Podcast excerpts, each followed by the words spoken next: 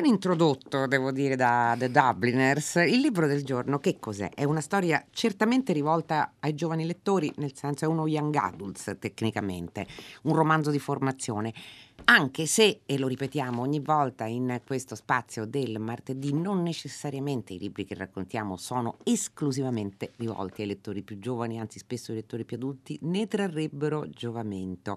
È uno dei pochi esperimenti italiani fantastici, che è genere che, eh, lo abbiamo visto tante volte, mette sempre un po' paura in Italia, non si sa bene perché, ed è eh, l'unico a mia memoria fin qui che è diventato una serie televisiva per Netflix proprio da pochi giorni. Esce per Sonzogno, si chiama Luna Nera, il libro primo alle città perdute, l'ha scritto Tiziana Triana. Benvenuta a Fahrenheit. Grazie, buonasera. Che cos'è Luna Nera? Luna Nera è ambientato in Italia, nella campagna laziale, siamo nel, in un 600 non, non identificatissimo, una storia di streghe.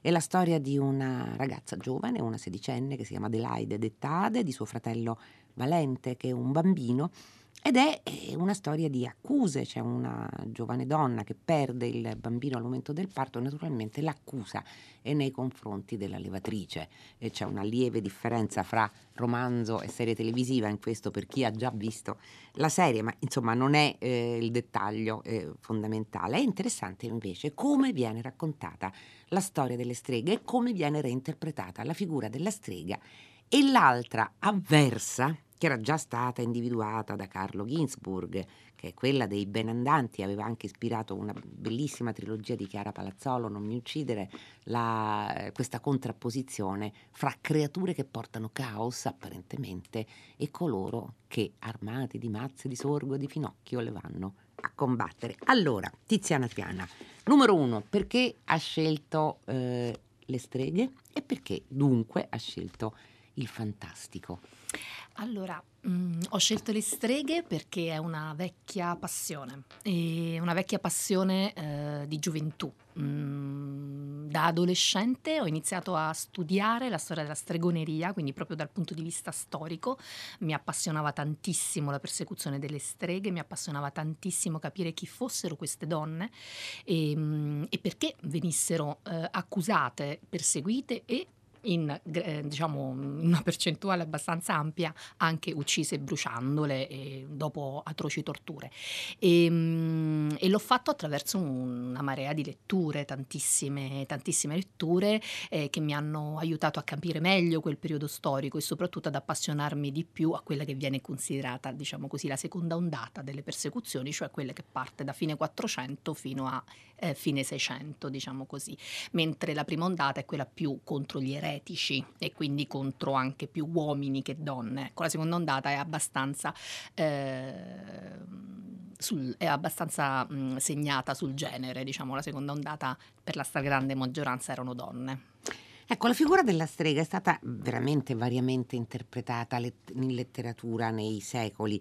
Ultimamente sembra quasi addomesticata. Noi abbiamo, che so, tutte le serie su Sabrina Vita da strega, cioè, e quindi la vita, la stregoneria, il potere usati giocosamente. C'erano streghe anche in Harry Potter, ci sono stati tanti romanzi che hanno usato la figura della strega, però soprattutto, e questo però c'è in Luna Nera, ha rapporto con la sapienza e il potere che può devinare, derivare dalla black art, dall'arte magica, oscura eventualmente.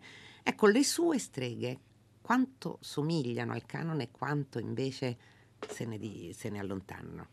Allora, somigliano al canone, eh, all'inizio del libro somigliano al canone storico delle streghe, cioè sono delle donne sapienti, come eh, dicevi giustamente, sono delle donne che hanno un sapere e che sanno fare delle cose, sanno fare delle cose e lo fanno per migliorare la propria vita e quella degli altri o delle altre, a seconda diciamo dei loro mestieri, sono delle mediche, sono delle chimiche antilitteram, sono delle levatrici, eh, sono delle erboriste e quindi riescono in qualche modo a utilizzare i loro poteri in qualche modo per poter cambiare il mondo là fuori.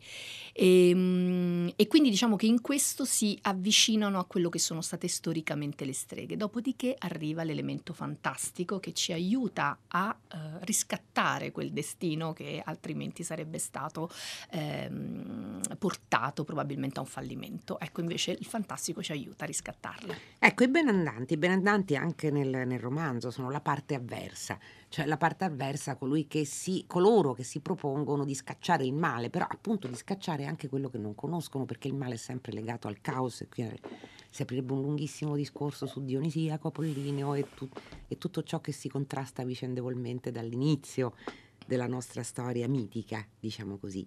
Per Carlo Ginzburg i benandanti erano capaci appunto di combattere in sogno, erano una sorta di sciamani, tant'è vero che lui faceva proprio il parallelo con, con lo sciamanesimo, quindi nel sogno di andare a combattere per il benessere dei raccolti contro i demoni. I suoi benandanti invece chi sono? Allora, eh, qui diciamo che c'è la vera, eh, il, la, la, vera dimensione fantastica che piega a, a, a proprio servizio la storia. E, ehm, mh, io lessi I benandanti intorno ai vent'anni e mi innamorai follemente di quel libro e tuttora ne sono innamorata perché oltre a essere un libro importante dal punto di vista storico, quindi diciamo una ricerca unica nel suo genere nel mondo e è eh, importante dal punto di vista narrativo ed evocativo, comunque mh, descrive un mondo meraviglioso. E, mh, e, quando mi sono messa a leggere eh, le testimonianze di questi benandanti che Carlo Ginsburg eh, riportava sulla pagina, mi sono immaginata, eh, in questo la fantasia della ventenne probabilmente aiutava, e mi sono immaginata che eh, questi uomini eh, a un certo punto diventassero così forti da poter essere un punto di riferimento per i loro paesi, perché di solito erano paesi lontani dai centri importanti, da Roma, da, da, da, da Trieste, insomma dalle città più importanti di quel periodo, e e, e, quindi potessero diventare una sorta di rappresentanti clandestini, ovviamente, del, del potere, diciamo, ecclesiastico. Dopodiché è avvenuto eh, il normale per me avvicendamento anche fantastico di immaginare che un benandante si innamorasse del suo peggior nemico di una strega e quindi il tono young e, e, e, di romanzo d'avventura è venuto fuori abbastanza velocemente. Quindi i benandanti del romanzo ehm, rispetto ai benandanti storici di Carlo Gisburg sono meno sciamani e più cattivi.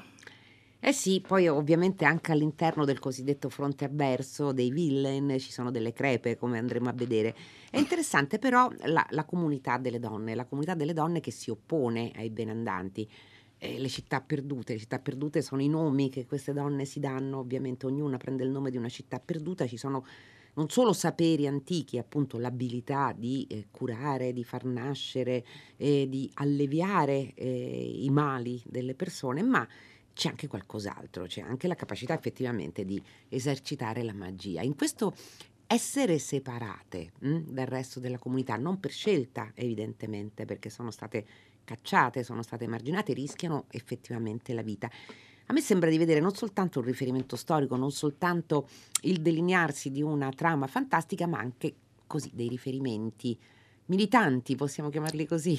Sì, sì, possiamo assolutamente chiamarli così e c'è una regola mh, mm, fra le regole delle città perdute, la sesta, che recita per evitare cadute niente uomini fra le città perdute, che in qualche modo separa mm. le vite private di queste donne dal resto del mondo e dal resto del mondo maschile, perché poi il mondo in quel momento e diciamo in quel momento era un mondo maschile.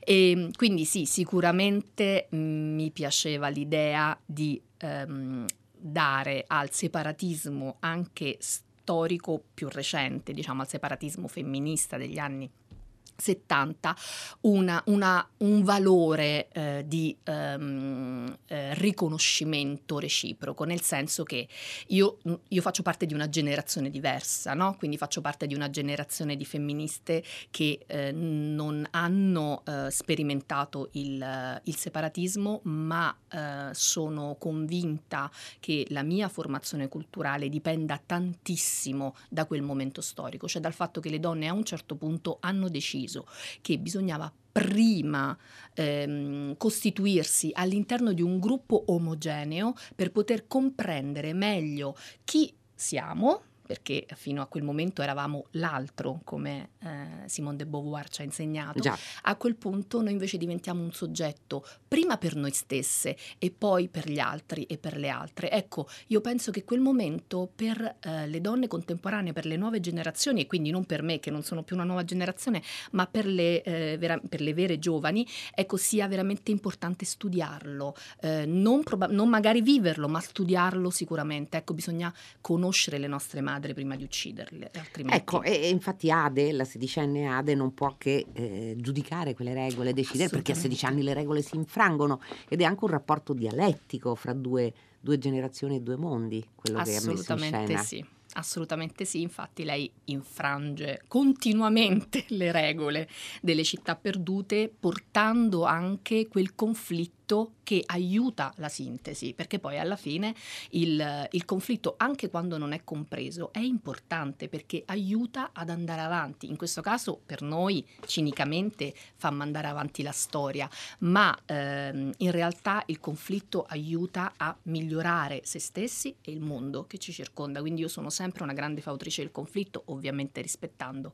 tutte le opinioni. Ora, un- essendo una storia di crescita e di formazione, è anche una storia d'amore, evidentemente, come tutti eh, gli young adult o, o teen drama che si, si voglia dire, se ovviamente il riferimento alla serie televisiva in questo caso. È interessante però, eh, sono interessanti due cose. Primo che eh, l'innamorato insomma, di Ade, che è Pietro, non solo è, appartiene per famiglia e per sangue, questo possiamo dirlo perché tanto si Sì. scopre quasi subito, eh, ai benandanti, quindi come Romeo e Giulietta si trovano sui due versanti opposti. Ma l'altro versante opposto interessante di Pietro è più storico, perché Pietro studia medicina. Quindi non crede, alla- non solo non crede alle streghe, non crede alla magia, non crede a niente di tutto questo, chiede- chie- crede unicamente a quello che vede e è il primo in- nel villaggio di Ade e dei suoi genitori a cercare di portare i rimedi che vengono dalla scienza e non appunto dalle, dalle credenze. Quindi è ancora portatore di un ulteriore pensiero, mi sembra, ma anche di un ulteriore conflitto. Esattamente, e mi piaceva tantissimo l'idea di portare in, un- in uno young adult il conflitto reale che c'era in quel momento eh, in Europa, cioè il conflitto fra eh, scienza e magia. Eh, il Seicento è stato l'anno della grande rivoluzione scientifica, è stato come dire, il secolo di Galileo, di Keplero, delle grandi scoperte, mm, anche della Biura, quindi diciamo di un, di un tentativo poi invece di soffocare queste, queste- queste scoperte. E, ehm, e mi piaceva l'idea che ci fosse, oltre a un conflitto eh, di destino, quindi due destini diversi, anche di intenzioni differenti, cioè da una parte c'è un personaggio come Pietro totalmente razionale, eh, totalmente eh, portato a- alla spiegazione scientifica e dall'altra parte c'è eh, una ragazza che è ugualmente interessata alle spiegazioni scientifiche, ma lei porta avanti un altro sapere, che è un sapere non riconosciuto. Ecco, questa è una cosa che mi interessava tantissimo perché all'epoca le eh, pseudostreghe erano in realtà, come ci siamo dette, donne sapienti, ma la loro sapienza non era riconosciuta neanche legalmente perché non potevano accedere alle corporazioni, quindi non potevano essere legalmente riconosciute. Quindi essendo illegali, perseguibili e perché lavoravano in clandestinità togliendo clienti a chi invece poteva fare quella, quella professione eh, legalmente. Ecco, questo mi interessava tantissimo. Ma se noi trasponessimo questo conflitto in ambito letterario, specie nel nostro paese, che è un paese, lo abbi- lo abbiamo detto tantissime volte, ma giova sempre ripeterlo, che è che ha ereditato, diciamo, dalla metà del secolo scorso ai noi una diffidenza, se non un'aperta ostilità nei confronti di tutto ciò che non è realista. Allora, quindi è un conflitto che esiste ancora, come se il realismo, che poi è sempre un realismo presunto, quello della letteratura, perché la letteratura mente per, per definizione, per, per sua natura, ecco, come se questo conflitto fosse ancora vivo. Lei cosa direbbe? Io sono, allora, mm, io sono una persona estremamente razionale, quindi mm, il personaggio che m- mi appartiene di più probabilmente di identità è sicuramente Pietro. Mm. Esatto, però come Pietro, eh, a un certo punto amo ehm, trovare eh, porte sconosciute e soprattutto amo utilizzare l'immaginazione per andare a scavare e a, ad aprire quelle porte sconosciute. Quindi una razionale come me che si mette eh, in discussione attraverso un libro fantastico è proprio per me la grande potenza della narrativa. Non parlo di letteratura perché ci sono altre cose, ma della narrativa, sì, della, della, della possibilità di immaginare un mondo altro con regole diverse e che possano in qualche modo raccontarci qualcosa di più del nostro mondo presente. Ecco questo penso che sia uno dei poteri più grandi della narrativa.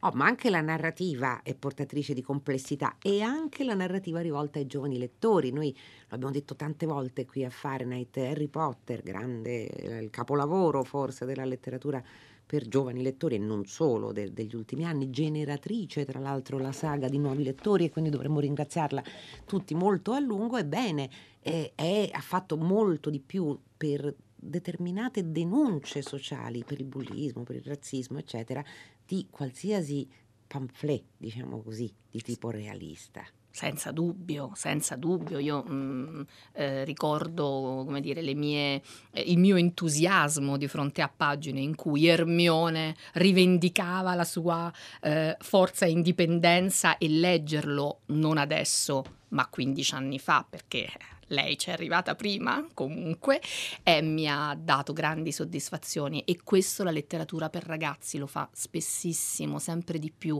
anche ehm, nelle sue per me ehm, mh, mm, eh, pagine meno meno scontate, diciamo, cioè. quando, quando, in realtà tu sei presa dalla storia, eh, vuoi soltanto vedere come va a finire e ti arriva quel mm, momento magico in cui tu ti rendi conto che lì la scrittrice o lo scrittore ti sta cercando di dire qualcos'altro e te ne accorgi soltanto dopo ed è una sensazione bellissima. Non fosse altro della, per quello che riguarda la complessità dei rapporti, i rapporti non filano lisci, fra, anche fra la comunità di streghe. Assolutamente, è, è importante eh, considerare considerare eh, la complessità delle relazioni nei libri per ragazzi e cercare di eh, ehm, rendere eh, credibile il fatto che le sfumature esistono, quindi non ci sono soltanto i buoni e i cattivi, ma ci sono eh, persone con tante caratteristiche che possono essere di volta in volta buone o cattive. Il nostro cattivissimo Sante, in realtà, mm. sappiamo benissimo da che cosa gli arriva quella ferocia. Ecco, questo non significa giustificare la ferocia, ma comprenderla sì. Burning Times di Christy Moore 2005, il nostro Giovanni da Marsala, sempre arguto e sapiente, ci dà la cifra. 9 milioni di donne arse dalla Chiesa Cattolica nel corso del secolo dell'Inquisizione.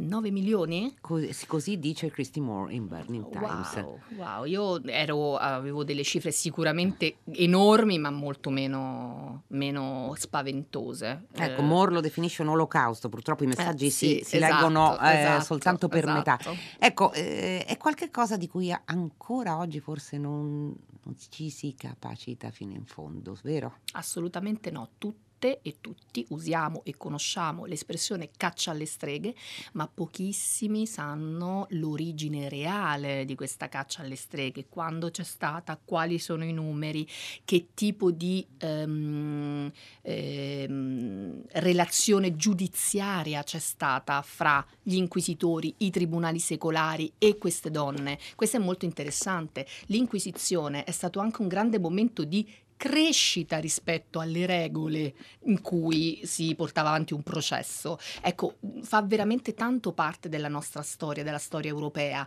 e se ne parla sempre troppo poco. Allora, cioè, a me ha fatto venire in mente Tiziana Triana, quella pagina bellissima che chiude la chimera di Sebastiano Vassalli, dove ecco lui fa questo salto straordinario per cui le persone che vengono a vedere bruciare la protagonista poi sono le stesse. Lui dice che poi la brava gente che noi ritroviamo davanti alla televisione quel partecipare, diciamo così, non essendo neanche cattivi in mm. fondo, ma approvando l'orrore che si, si, andava a compiere. Assolutamente sì, e questa purtroppo è una cosa che noi conosciamo benissimo anche oggi. Non, non, non diciamo, le donne non vengono più bruciate eh, fisicamente in piazza, però eh, ci sono diversi modi per zittirle e, e, e, non, e devo dire fanno male lo stesso. Quello che scrive il nostro R, Renzo se non ricordo male, in un altro messaggio, dice però l'antirealismo non può finire, finire, per essere consolatorio o gratulatorio. Non lo è infatti perché volevo porre a Tiziana Triana un'altra questione, che è la questione dell'etica. Eh, sembrerà strano, ma la letteratura o la narrativa, se preferisce, fantastica, in ogni sua declinazione è sempre etica, perché il, la protagonista, cioè colui o colei che deve compiere una scelta, beh, insomma, direbbe Albus Silenti Harry Potter, non sempre sceglie la strada più facile o se la sceglie quella strada non è quasi mai quella giusta.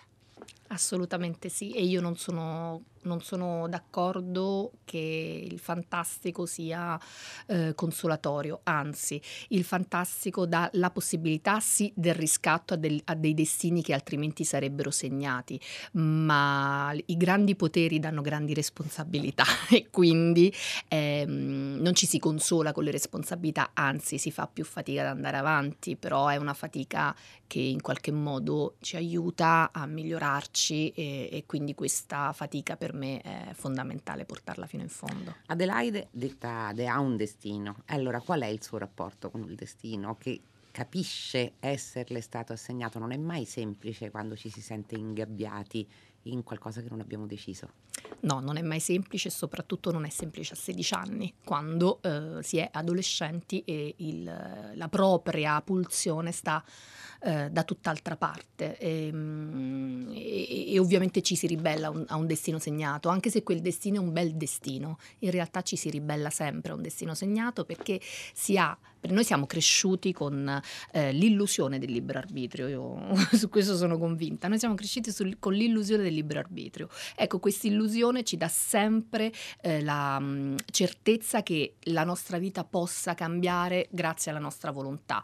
A 16 anni questo lo senti tantissimo, pensi di poter spaccare il mondo e quindi ti ribelli non solo al destino segnato, ma anche a quello che dovrai fare domani e, e, e quindi eh, questo qui Ade lo sente tantissimo su di sé perché oltretutto il suo destino va contro il suo amore, va contro la sua libertà.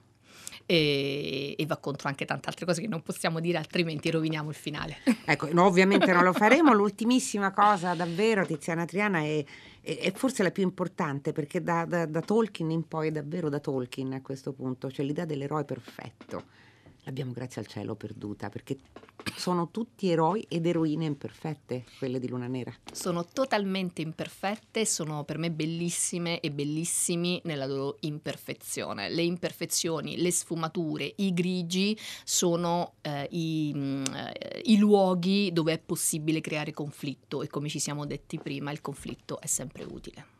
Mm, abbiamo 30 secondi di tempo e questa è una domanda invece non di letteratura ma di, di, di pura curiosità. Eh, quanto è facile, quanto è difficile vedere trasformato il proprio romanzo in una serie? Qual è il rapporto fra narrazione cartacea, diciamo così, libresca e narrazione televisiva? Allora, ehm, è facile quando si è accompagnati, eh, come è successo a me, fortunatamente, da eh, sceneggiatrici vere eh, che sanno fare il, il, loro mestiere. È difficile ehm, staccarsi dall'idea che si aveva del proprio personaggio, quello sì, quello è molto difficile, ma ehm, basta allenarsi al fatto che sono due testi completamente diversi, proprio semioticamente diversi, cioè fanno parte, sono della stessa famiglia ma fanno parte di cose diverse. E questo è Luna Nera, il libro primo Le città perdute, uscito per Sonzogno, scritto da Tiziana Triana, libro del giorno di Fahrenheit. Grazie per essere stata con noi. Grazie, grazie Loredana, grazie a tutte e tutti. Fahrenheit si chiude qui, ovviamente con i saluti della redazione, Benedetta Annibali, Giosuè Calacciura, Michele De Mieri, Lea Gemmato, Clementina Palladini, Laura Zanacchi, Daniela Pirasto in regia, Susanna Tartaro che cura il programma, Danilo Solidani alla console. La linea va a Paola De Angelis per 6 gradi. Quanto a Fahrenheit, come sempre, torna domani alle 15 su Radio 3. E fino a quel momento, come sempre, felice serata a tutti voi da Loredana Lipperini.